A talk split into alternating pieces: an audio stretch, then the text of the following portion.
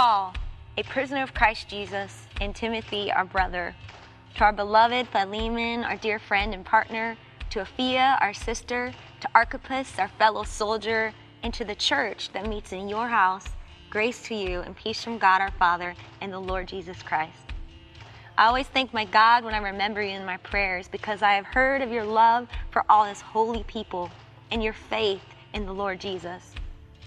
I pray that your partnership with us in the faith may be effective in deepening your understanding of every good thing we share for the sake of Christ. Indeed, I receive much joy and encouragement from your love, my brother, because the hearts of the saints have been refreshed through you. For this reason, although I am bold enough in Christ to command you to do your duty, I would rather appeal to you on the basis of love. And I, Paul, do this as an old man, and now also as a prisoner of Christ Jesus. I'm appealing to you for my child, Onesimus, whose father I have become during my imprisonment. Formerly, he was useless to you, but now he's indeed useful both to you and to me. I'm sending him, that is, my own heart, back to you. I would have liked to keep him with me so that he might be of service to me in your place during my imprisonment for the gospel. But I preferred to do nothing without your consent, in order that your good deed might be voluntary and not forced. Perhaps this is the reason he was separated from you for a while, so that you might have him back forever, no longer as a slave, but more than a slave, as a beloved brother, especially to me, but how much more to you, both in the flesh and in the Lord. So, if you consider me your partner, welcome him as you would welcome me. If he has wronged you in any way or owes you anything, charge that to my account. I, Paul, am writing this with my own hand. I will repay it. Far be it from me to remind you that you owe me your very own self. Yes, my brother, let me have this benefit from you in the Lord. Refresh my heart in Christ. Confident of your obedience, I am writing to you, knowing that you will do even more than I say. One thing more. Prepare a guest room for me, for I am hoping through your prayers to be restored to you. Epaphras, my fellow prisoner in Christ Jesus, sends greetings to you, and so do Mark, Aristarchus, Demas, and Luke, my fellow workers. The grace of the Lord Jesus Christ be with your spirit.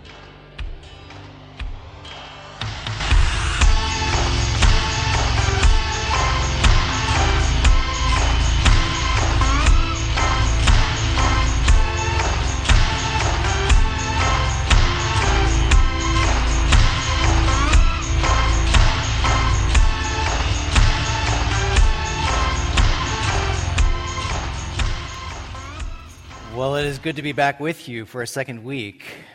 I'd like to begin by having us imagine a scene together. I'd like us to picture the Apostle Paul. Tradition says he was short, bald, not very impressive in appearance. I'd like you to picture that man, and he's in prison. He's been thrown there for preaching the gospel, and this happened a lot. Paul was used to that.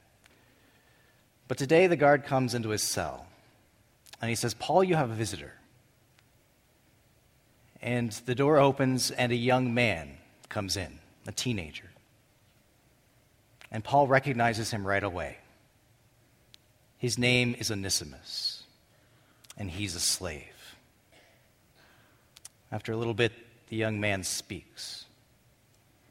"Paul, I'm in deep trouble. I've run away from my master. Will you help me?"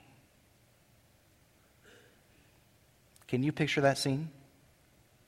And the emotion that would be in the room as those words are spoken?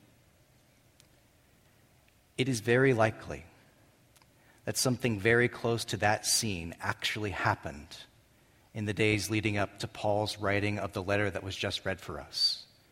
Paul's writing of the letter to Philemon.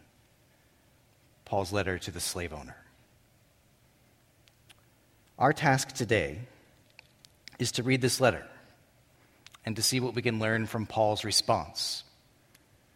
We're doing this as the fourth part of a 6-week series on the Bible, the most read book in history, and yet a book that is most often misunderstood. And we last week talked about the big picture of the Bible, from Adam to the end. And what we came up with is that God has a plan for history. He has a plan to make us holy and blameless so that we can share in his love. And he's accomplished that plan through Jesus and through the Holy Spirit. And our part in that plan takes place in the church as we go about the church's mission. Well, last week was the big picture. This week is the snapshot. We're going to see this plan in action. Paul in this letter is going to show us what it looks like to be living in light of this plan, to correspond to it. Before we get to that, though, we need some background. And so let's start with Paul himself. Where is he at? He's in prison. And scholars debate about which prison he's in. It's debated, but it seems likely that the prison is Ephesus. Paul spent a lot of time in Ephesus. It was a major hub, and he liked to go to the big cities. Ephesus today is on the coast of what is Turkey, on the Mediterranean. He's writing a letter to Philemon, who is a slave owner, and also someone Paul knows. From the people that Paul mentions in the letter, we know that Philemon lives in Colossae, which is about 80 miles from Ephesus. And we can tell quite a bit about Philemon from what Paul says in the letter. We can tell, for example, that he's a Christian and that Paul knows him because it's very likely that he was converted through Paul's ministry. After all, Paul spent a lot of time in Colossae. He knew the church there pretty well. It's the same town to which he would write his letter to the Colossians. And so it seems that Philemon was one of Paul's converts. He's a Christian because of Paul. And he's a good Christian. Paul speaks highly about him. He talks about him, about his faith in Jesus, about his love for the people. And not only that, Philemon's a leader in the church. He's a good example. And we can tell some other things about Philemon. We can tell that he is wealthy. We can tell that because he has a house big enough for a church to meet in, and only the wealthy had houses that big. And of course, we can tell he's wealthy because he has a slave, Onesimus. Now, the name Onesimus is probably a nickname because the word in Greek means useful. And so if Onesimus was here among us, we might call him Mr. Useful. He was a handyman. But if we really want to understand what's going on with Onesimus, we have to understand what's going on with ancient slavery. Now, most of us hearing this sermon are Americans, so when we think of slavery, we have images in our mind from American history, which means the Old South before the Civil War. I think Gone with the Wind or 12 Years a Slave. That slavery was identified with racism and racial identity, and it was particularly harsh and cruel historically. Slavery in the ancient world was not necessarily like this. It was very possible in the ancient world to have two people of the same race as master and slave.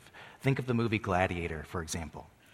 We had people of the same race with one of them the master and the other the slave. In the ancient world, slavery was not about race. It was about power, particularly economic power and political power. For example, if you were at war with another nation and your nation won, you often would take the citizens of the losing nation as your slaves to show that you had power over them. This is exactly what we see when Babylon invades Israel. They take a lot of Israelites back to Babylon as their slaves in the Old Testament. Or you sometimes see people into slavery when they're taken advantage of because they're in a vulnerable position. You see this at the end of Genesis. Israel, there's a famine in the land, so the Israelites go down to Egypt for help, for food. And they're welcomed there initially, but after a while, the Egyptians realize that they can take advantage of them, and they begin to make them their slaves. And that's how the book of Exodus starts. And if you were weak or vulnerable or needy, you were very likely to fall into slavery. There was no social safety net in the ancient world. So if you had debt, there was no bankruptcy protection for you. You may become a slave of the person you owe money to. Or if you were an orphan, or a child with no family, or a widow, it's possible if you fell into the wrong hands that you could end up in slavery. This is how slavery worked in the ancient world, and it was almost universal. Every culture, with very few exceptions, had slavery as part of it. It was part of the wiring of the ancient world. And so when Paul and the other Christians brought the gospel into the ancient world, they brought it into a world defined by slavery. In fact, the distinction between master and slave was one of the main and key social distinctions of the ancient world. It's how you figured out who was who. Some people were masters, some people were slaves. Some people had power, some people were weak. Some people mattered, and other people did not. Now, we don't know why Onesimus is a slave. Perhaps he was born into slavery. Perhaps he fell into it as a child. We really have no idea. But we do know this. Onesimus wants to be free. And he wants to be free so badly that he's willing to risk everything to be free. He's run away from his master, and he knows when he runs away, he knows that everything's on the line. If they catch him, he will be severely punished, and he may even be killed. Everything's at stake for Onesimus. And when he runs 80 miles from Colossae to Ephesus, and he finds Paul. Now, why does he run to Paul? Well, it seems clear from the letter that Onesimus is a Christian as well. And it's very likely that he was converted in Philemon's house. After all, he was part of the household as a slave. And so he met Paul there. And when Philemon was converted, Onesimus was as well. And the fact that Onesimus runs to Paul tells us something about the way Paul treated Onesimus when they were together. It tells us that Paul didn't treat Onesimus like a slave. Why do you run to Paul? Because he treats you like a human.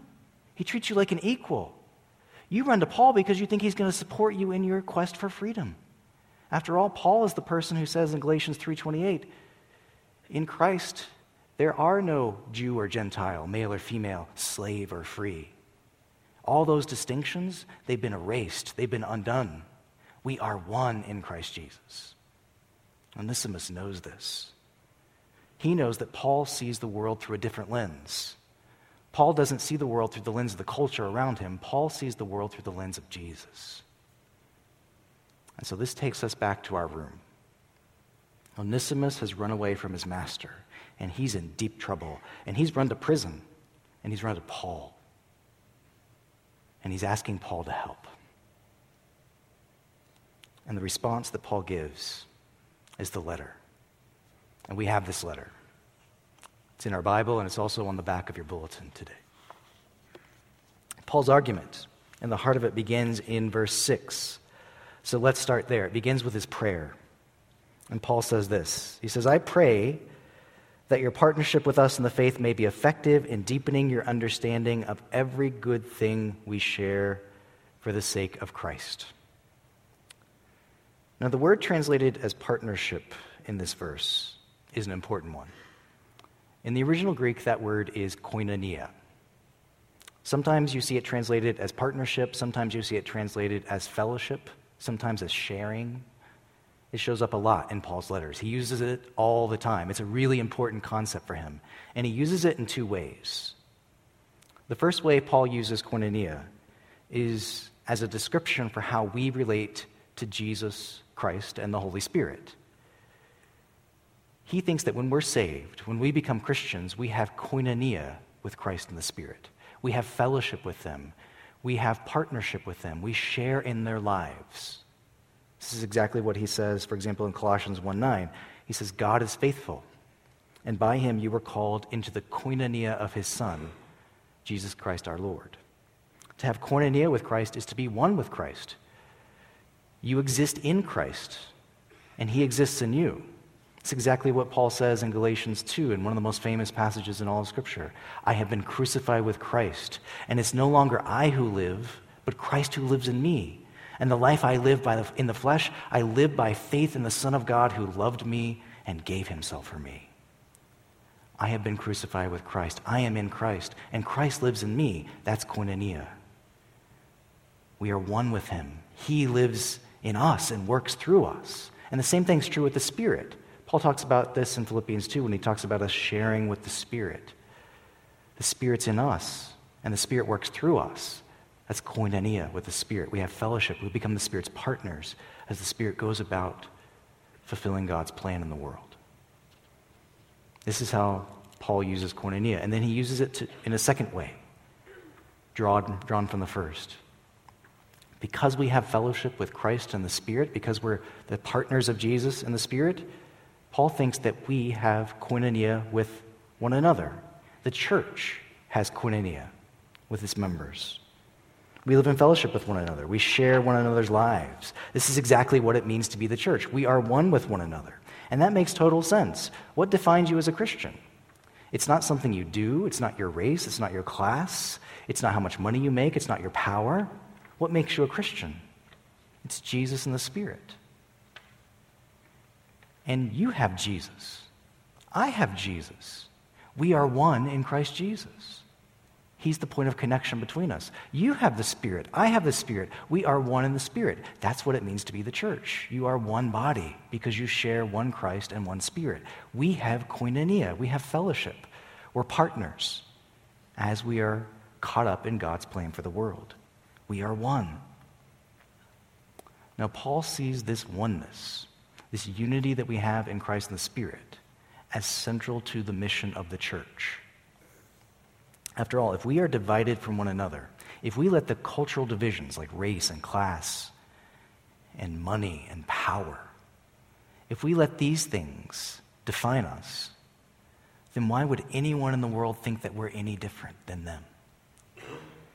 If the church is going to preach one God and one Christ, and it's going to tell people that there's one way to salvation, then Paul thinks it better live as one body, in unity, in koinonia. Otherwise, the message is going to fall flat. And so we have to strive for this unity, he says. A famous passage about this is in Ephesians 4, right at the beginning. Listen for Paul's emphasis in this passage that I'm about to read on oneness and unity.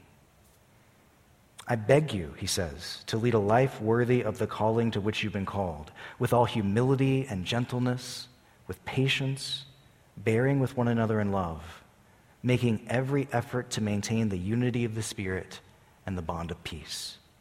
There is one body and one Spirit, just as you were called to one hope of your calling, one Lord, one faith, one baptism, one God and Father of all, who is above all and through all and in all.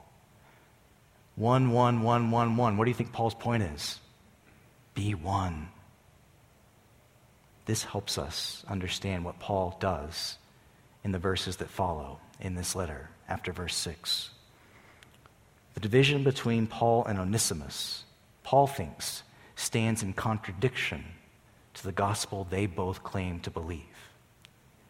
They are one in Christ Jesus, but their division stands in denial of that. And so Paul thinks they need to be reconciled. They need to be brought together, and they have to be brought together in the right way. So in verse 8, Paul says that he could command Philemon to let Onesimus go.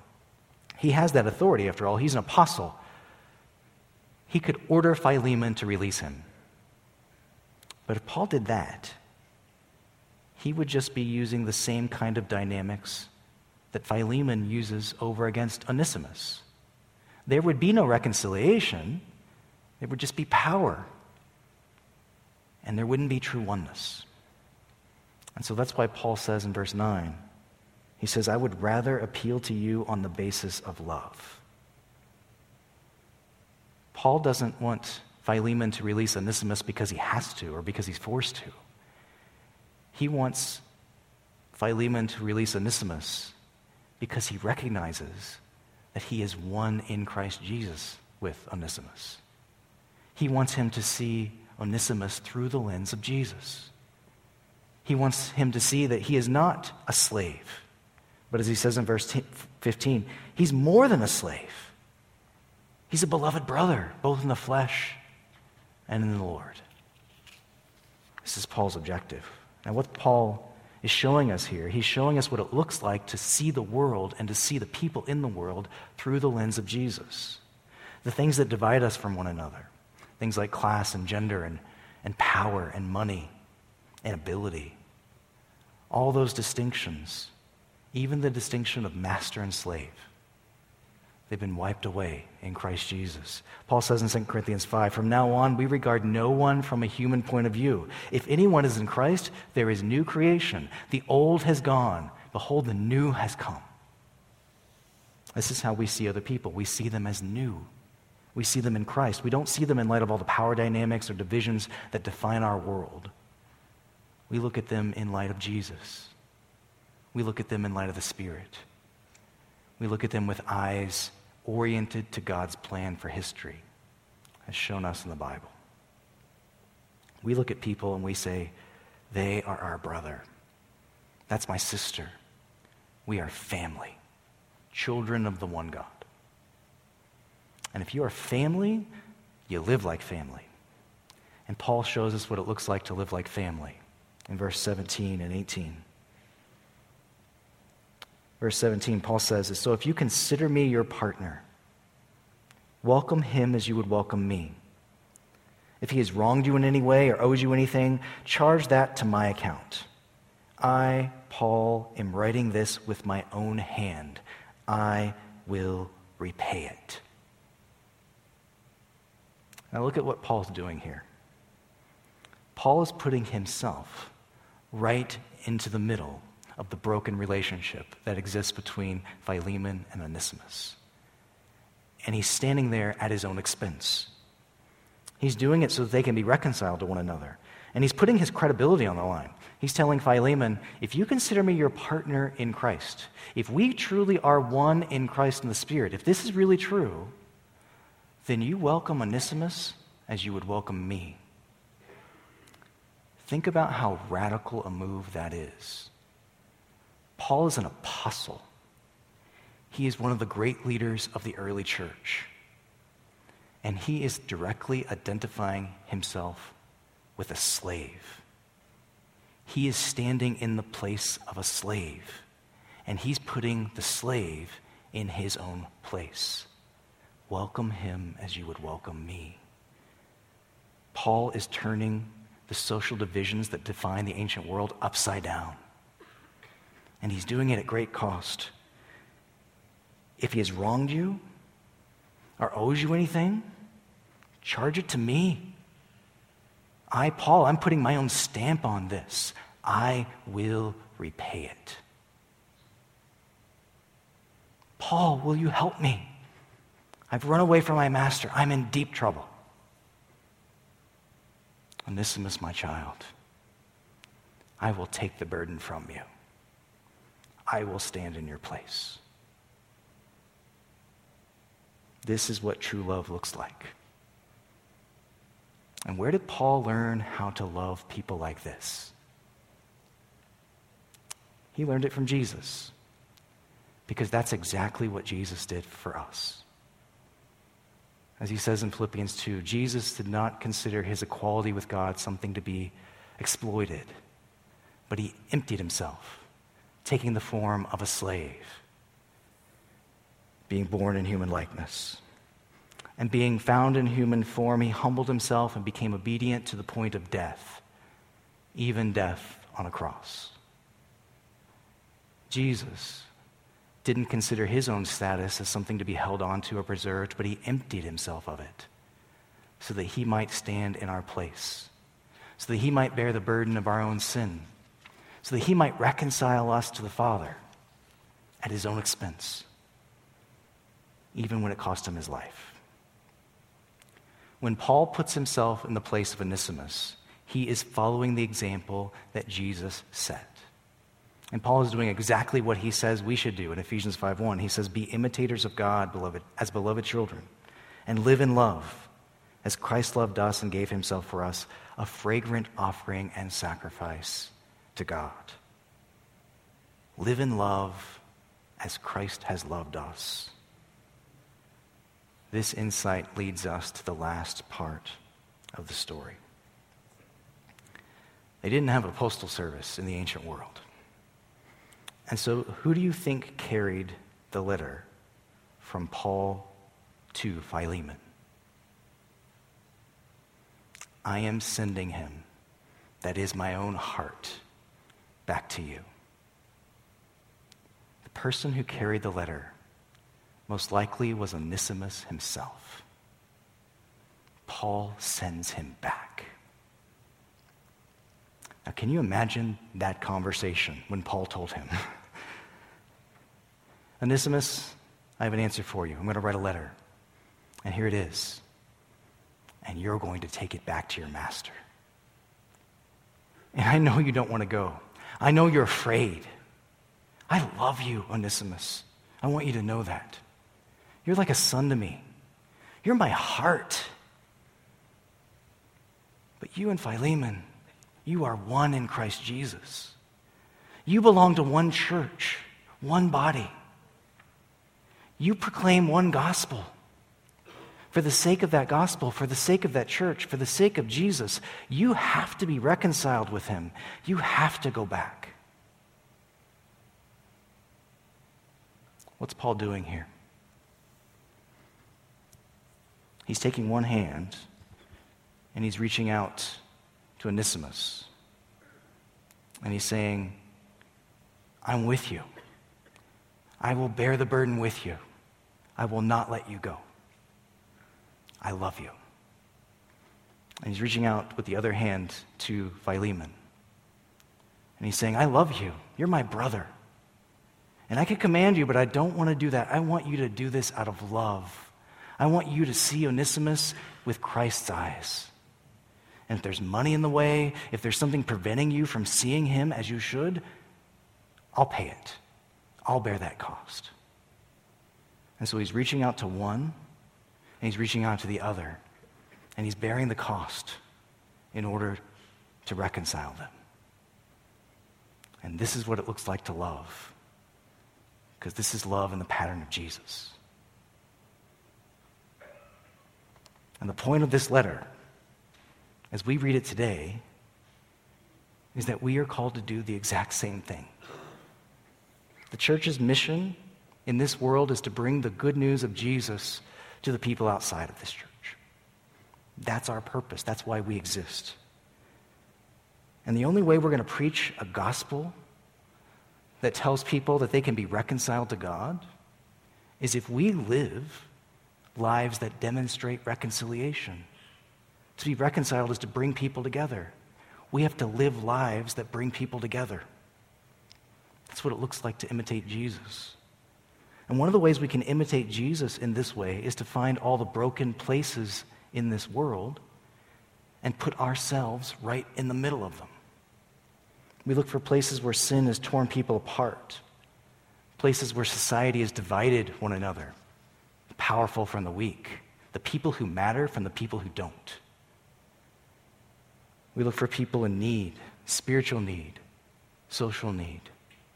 We look for the runaways. And we identify with them directly.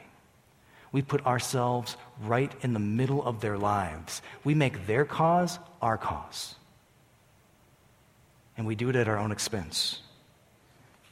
We do it at great cost. We do this so that we can be a church that points people to Jesus, not only in what we say, but in the way that we live. And the only way we can do this outside the church as if we're also doing it inside the church. Church is where you learn how to love people like Jesus. That's what it means to be the body. That's what it means to share one Christ and one Spirit. And how do we do that? Paul says that in Philippians 2. He says that we should do nothing from vain ambition or selfish conceit, but that in humility we should regard other people as better than ourselves. We look not to our own interests, but we look to the interests of others. In Galatians 6, he says, what does this look like in action? It looks like bearing one another's burdens. That's what it means to be the church. It means putting yourselves in each other's lives, to have koinonia, fellowship, to share your lives together, to bear the cost of community.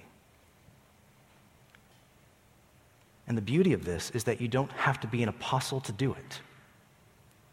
Every person in this church can do this.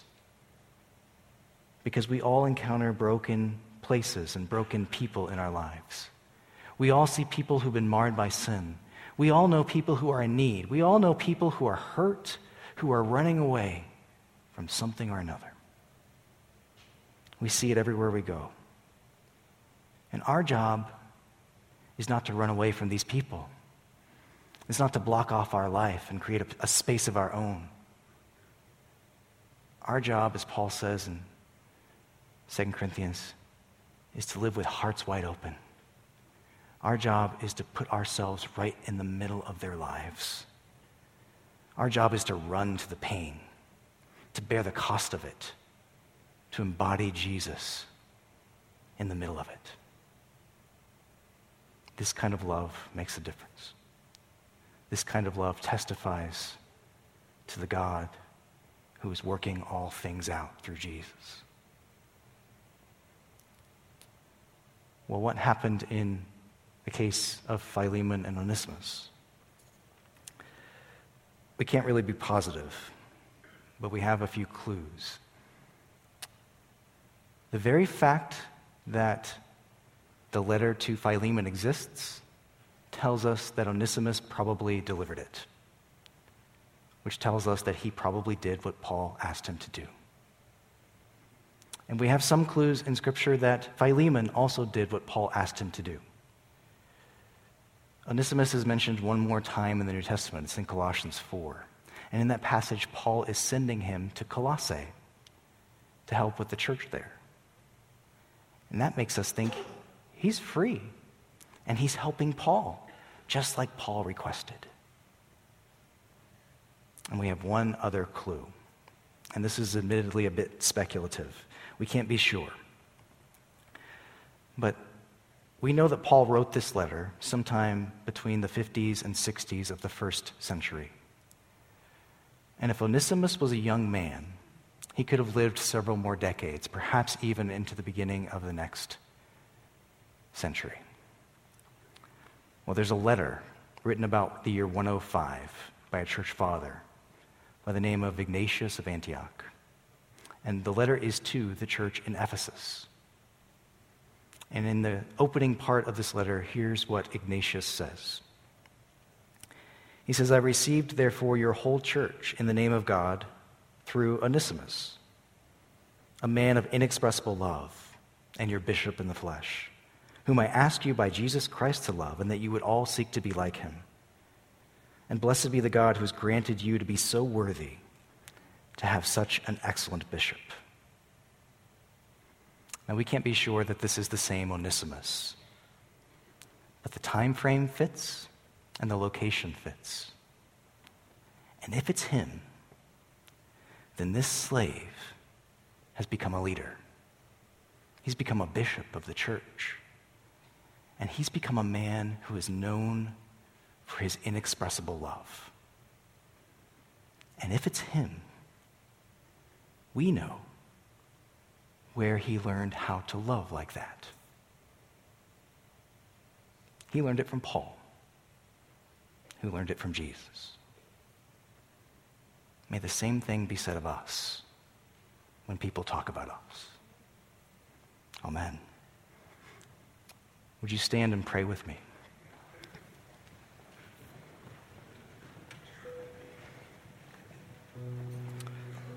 Lord, may you make us the kind of people who do nothing from vain ambition, who do nothing from selfish conceit. Make us the kind of people who in humility regard others as better than ourselves. Help us not to look at our own interests, but to look towards the interests of others. Help us to be willing to bear their burdens, even if it comes at great cost. Lord, make us the kind of people who when people see us, they see Jesus. When they hear us, they hear Jesus. When they know us, through us, they know Jesus. May you make this true for us today and in the days to come. Amen.